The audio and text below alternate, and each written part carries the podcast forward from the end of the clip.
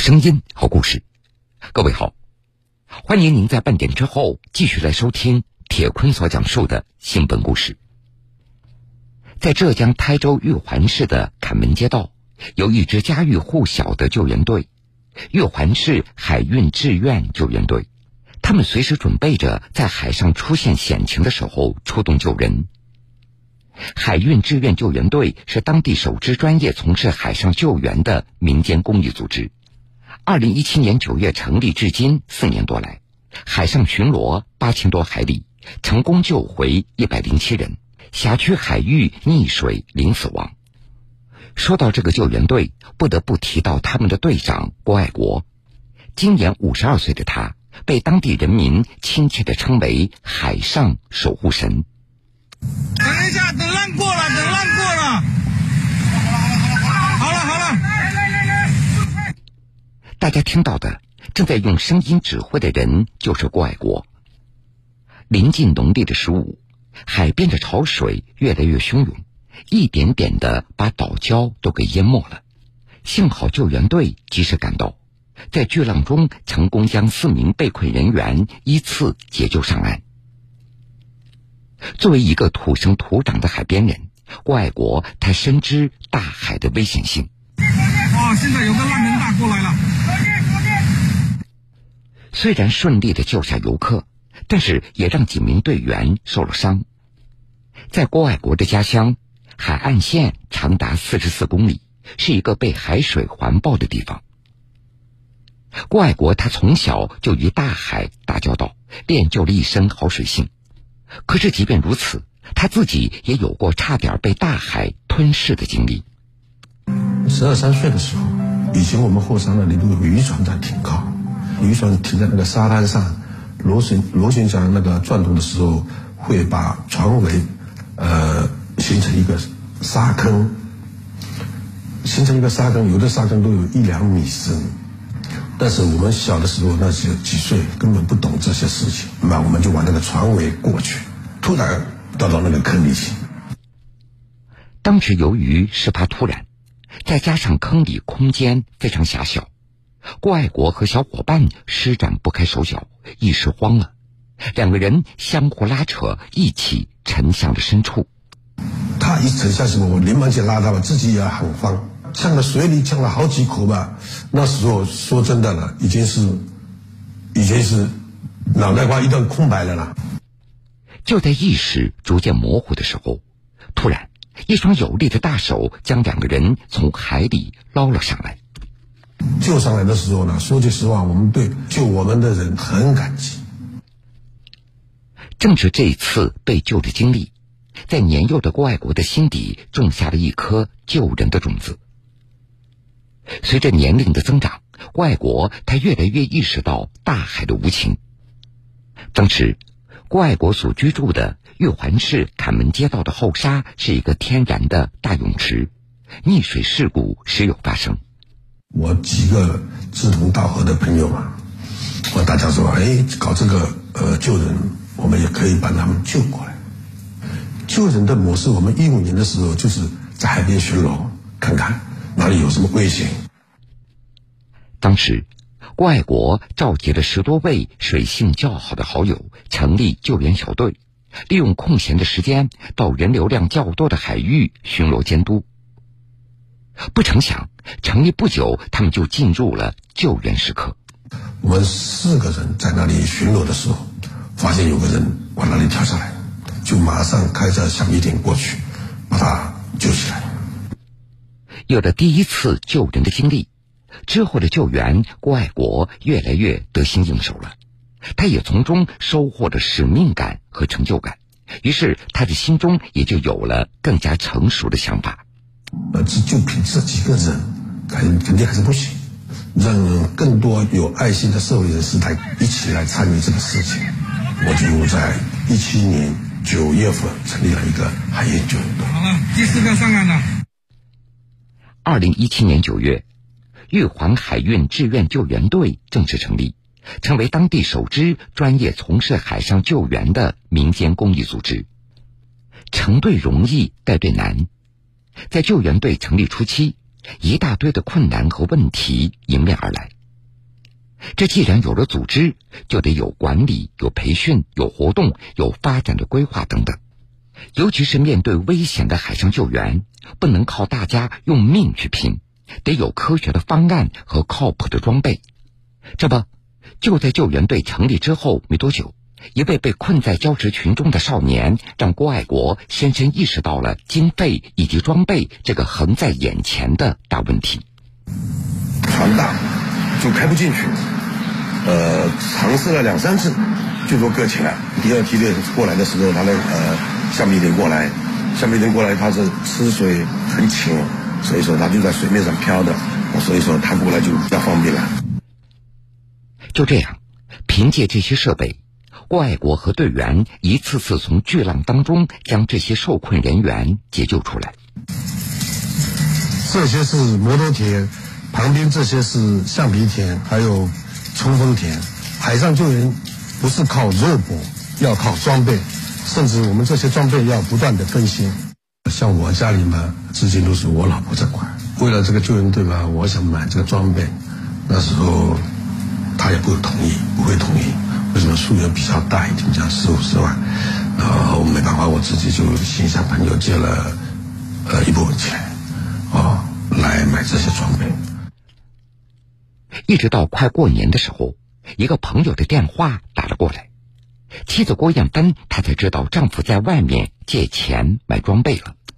啊，快过年的时候，有个朋友电话打过来了，然后说：“哎，老郭欠他一百万没还。”当时把我吓懵了，怎么回事？老郭，老郭怎么欠你这么多钱？他干嘛去了？完了，后来。才问出来，他是拿了钱拿去买船了，然后还买了一些救援设备。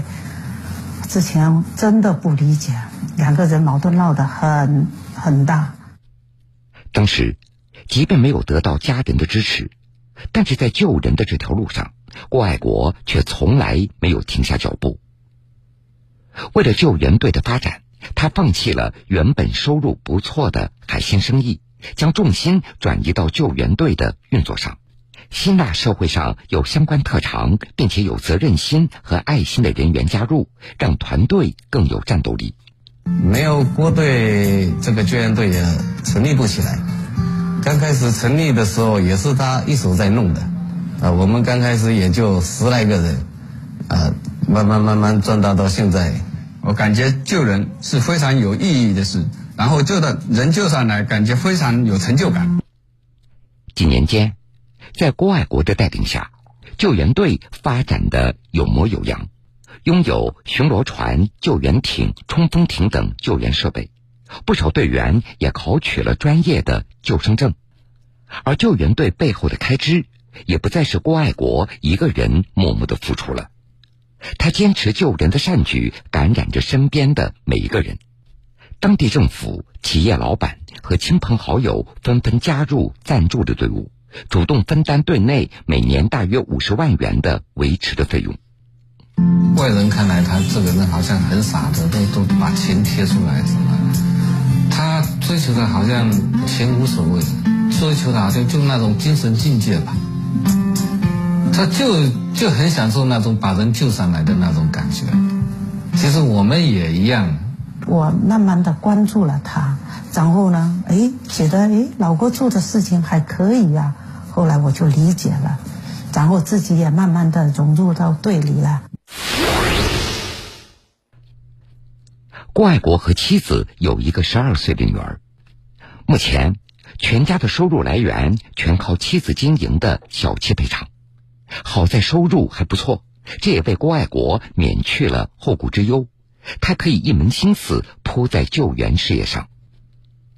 有人说，这些年来，郭爱国的救人经历就像一部传奇的故事，有惊险，有感动，也有温暖。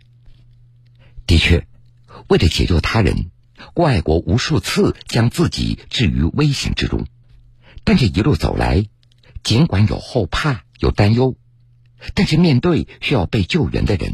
他依旧毫不犹豫的奋勇向前，伸出自己的双手，一如他小时候得救时拉过他的那双温暖有力的大手。这些都是我们历年来的一些救援记录。这里面记录了我们每次救援的这些照片啊、资料啊，这等等方面。嗯，对我来说，记忆最深刻的就是利奇马台风登陆的时候，我们救了福建渔船二十二个人。二零一九年八月十号凌晨两点，第九号超强台风利奇马登陆以后，玉环市几百艘船只全部进港避风到位。此时，海运志愿救援队接到一个求助电话：一艘福建籍渔船因为螺旋桨的故障失去动力，在码头周边的海域遇险了。船上二十二名船员无法上岸，命悬一线。那时候的路上已经是水满起来，根本是路跟河是看不清楚。我们是一路清障，所以说我们是平时二十分钟的路程。我们是开了两个多小时，那时候我们说句实话，就是凭着一腔热血，后风力是很大，很大，我们根本没什么考虑，就直接把车开到下面去。当时海上的风力达到十六级，一名一百八十多斤的男性都无法站稳，出事渔船随着海浪摆动无法固定，救援人员根本难以上船进行施救。为了确保安全。大家一边将车靠前停放挡住风，一边将救绳索抛给船员，趁着渔船上下颠簸到与码头平齐的时候，趁机将船员拉上岸。呃，经历经历了这么多救援的事事情，就是说那一次是特别危险。为什么呢？在码头根本没有护栏啊，没有什么防护措施。说句实话，就是说人搞不好就把你吹到海里去。同样印象深刻的救援发生在二零一八年五月的一天，新玉环人小江和老乡结伴到玉环玄门三期来看海。看到岸边拴着一块泡沫鱼排，他们觉得好玩，便跳了上去。不料鱼排承受不住两人的重量，再加上风浪较急，很快拴绳就断掉了。幸亏老乡的水性还不错，游了回来。只剩下小江一个人，任由鱼排随风向外海飘了过去。那时候天都黑了，我们用个橡皮艇找了四十分钟，救过来回来的时候，这个场景是我到现在都记忆犹新的。他那个老婆大着肚子，手里牵着一个小孩，就要跪在我前面。他说：“呃，这个事情不是救她老公一个人，就是救她一家子的。”所以说到现在我都记忆犹新，也是呃成了我一个做这个救援队不管多么艰辛呢，我还是要做下去的一个动力。这些年来，郭爱国他已经记不清到底多少次把自己置身于危险之中，很多次救人上岸以后，他也会感觉到后怕，但是下一次遇到危险，他仍然选择奋不顾身跳海救人。他早已把救人当成了自己的一种义务、一种责任。郭队我们认识的，我们垦门人基本都认识他。他经常在这一带海边巡逻，呃，每天都能看到他。慢慢的，越来越多志同道合的爱心人士也加入到救援队当中。坎门总队、大麦屿分队、沙门分队，日常有十人一组轮流值班。分别驻守在玉环市各大码头边。另外，海运救援队还与玉环市公干幺幺零指挥中心成立协调群，一有海上险情，就会通知救援队值班队员，联合开展救援行动，形成较为完整的应急联动机制。海运志愿救援队成立至今。参与水域救援一百多次，各类安全保障一百多次，公益讲座五十多次。有了他们加入之后呢，那么对于我们来说就不再孤军奋战，有了专业上的一份保证啊，因为他们有很多都是有专业的救生资格证的，还有专业的设备啊，而且他们长期在海边啊，一个及时性还有专业性上有更好的一个帮助。想过放弃，也有想过，有的时候。但是想想，被救的那些人的表情啊，那些人的呃，那些人的心情，说句实话，就是救人心情很愉快，晚上睡觉都睡得很好。我们还要继续啊，到时候自己真的是干不动的话，那肯定也叫叫 接着干。我们不是超人，我们都是平凡的普通人。希望每次出海救援，每个队员和被救人都能平安归来。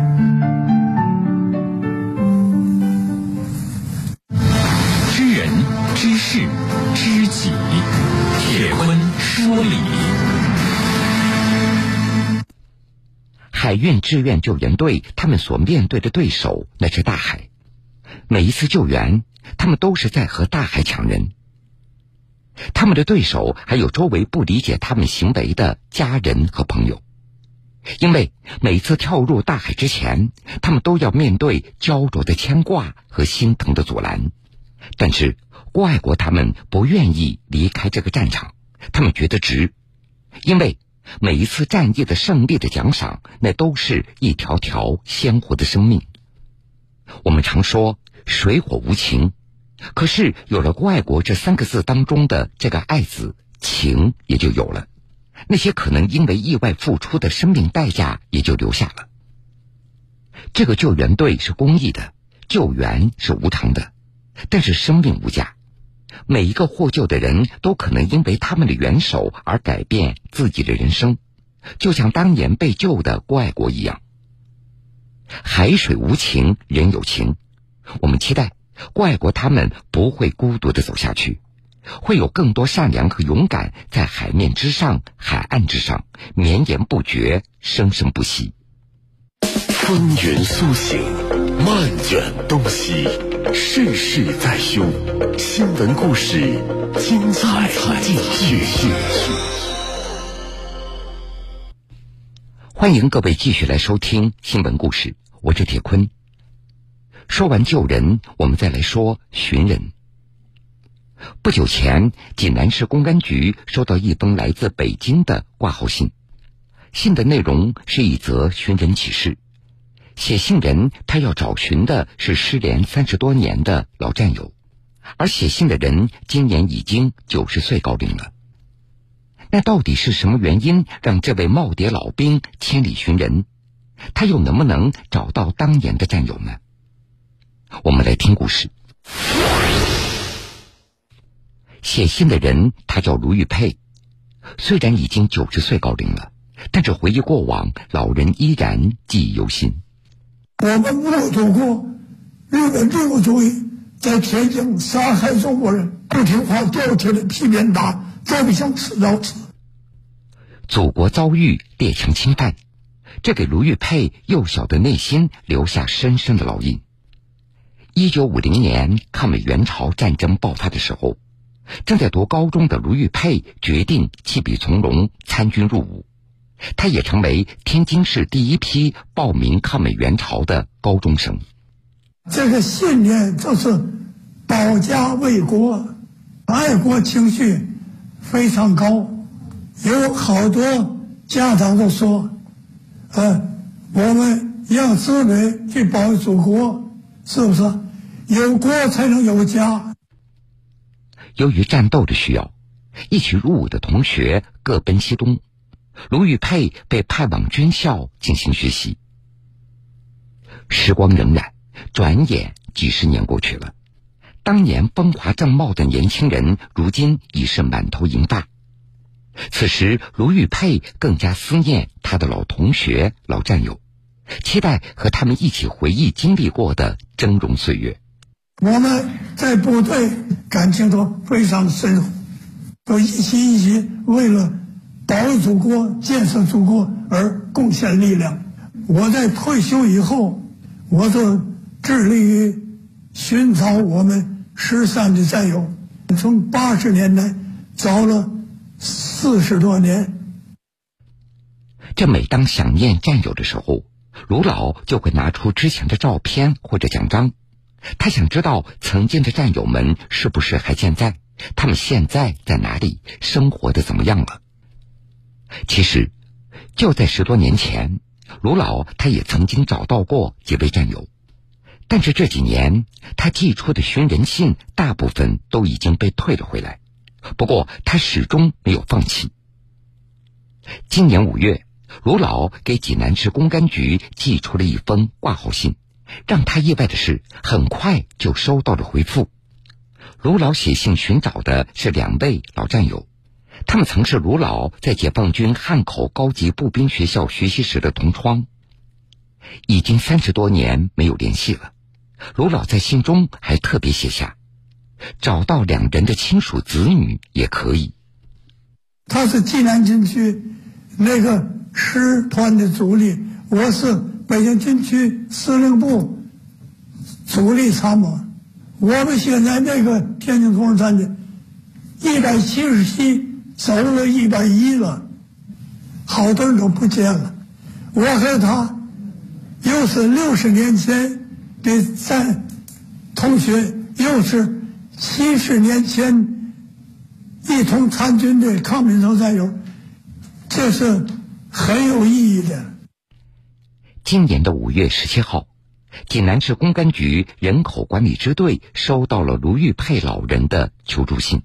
一方面呢，我们是为志愿军老战士这种战友情所感动；另一方面呢，结合我们日常工作，我们也觉得这是我们必须完成的一项任务和使命。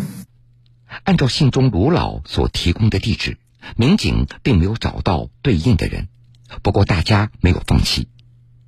民警一方面在现有的系统当中继续的查找，另外则到陈峰的老档案室来寻找线索。期间，民警还不断的与卢玉佩老人保持联系，不断校正查找的方向。功夫不负有心人，经过耐心的查找，民警很快有了收获。非常幸运的是呢，这个我们这名济南的志愿军老战士啊，现在仍然健在，身体还很硬朗。另外一名被寻找战友呢，六十年代因病去世了。民警第一时间将查找的结果告诉了卢玉佩老人。听到老战友还在世，卢老他也很想和对方见一面。为了达成老人的心愿，卢老所在社区的工作人员和济南民警约好了两位老人的时间，通过视频连线让他们重逢。对，专门穿这个旧军服来见见见老同志。为了久别重逢的见面，卢玉佩老人专门穿上了整齐的军装。由于他的听力功能严重下降，社区的工作人员还专门为他准备了音箱。听得见是吧？啊，你看这是谁呀？对，哎，看到了吗？哎呦，何德成同志。哎呦。你好，老罗啊，祝你你好啊啊！九十岁的卢玉佩和八十八岁的何德昌，两位耄耋老人通过视频共同追忆了曾经的峥嵘岁月。这么些年了，我们没见面，我非常激动，感谢让年轻的呃同志们能了解我们老一代的革命的经历。知道我们过去是一心一意为了呃保卫祖国、建设祖国，不管遇到什么艰难困苦，我们都要呃百折不挠。希望年轻的同志们来继承发扬我们的光荣传统，做好我们建设祖国的工作。好的，各位。非常感谢您收听了这个时间段铁坤所讲述的新闻故事。如果想回听以往的新闻故事，请各位在大蓝鲸客户端点播铁坤讲故事。节目的最后，铁坤在南京向各位说一声晚安。晚安，愿长夜无梦，在所有夜晚安眠。晚安。望路途遥远，都有人陪伴身边。想说的话都没有说完，还是会有些。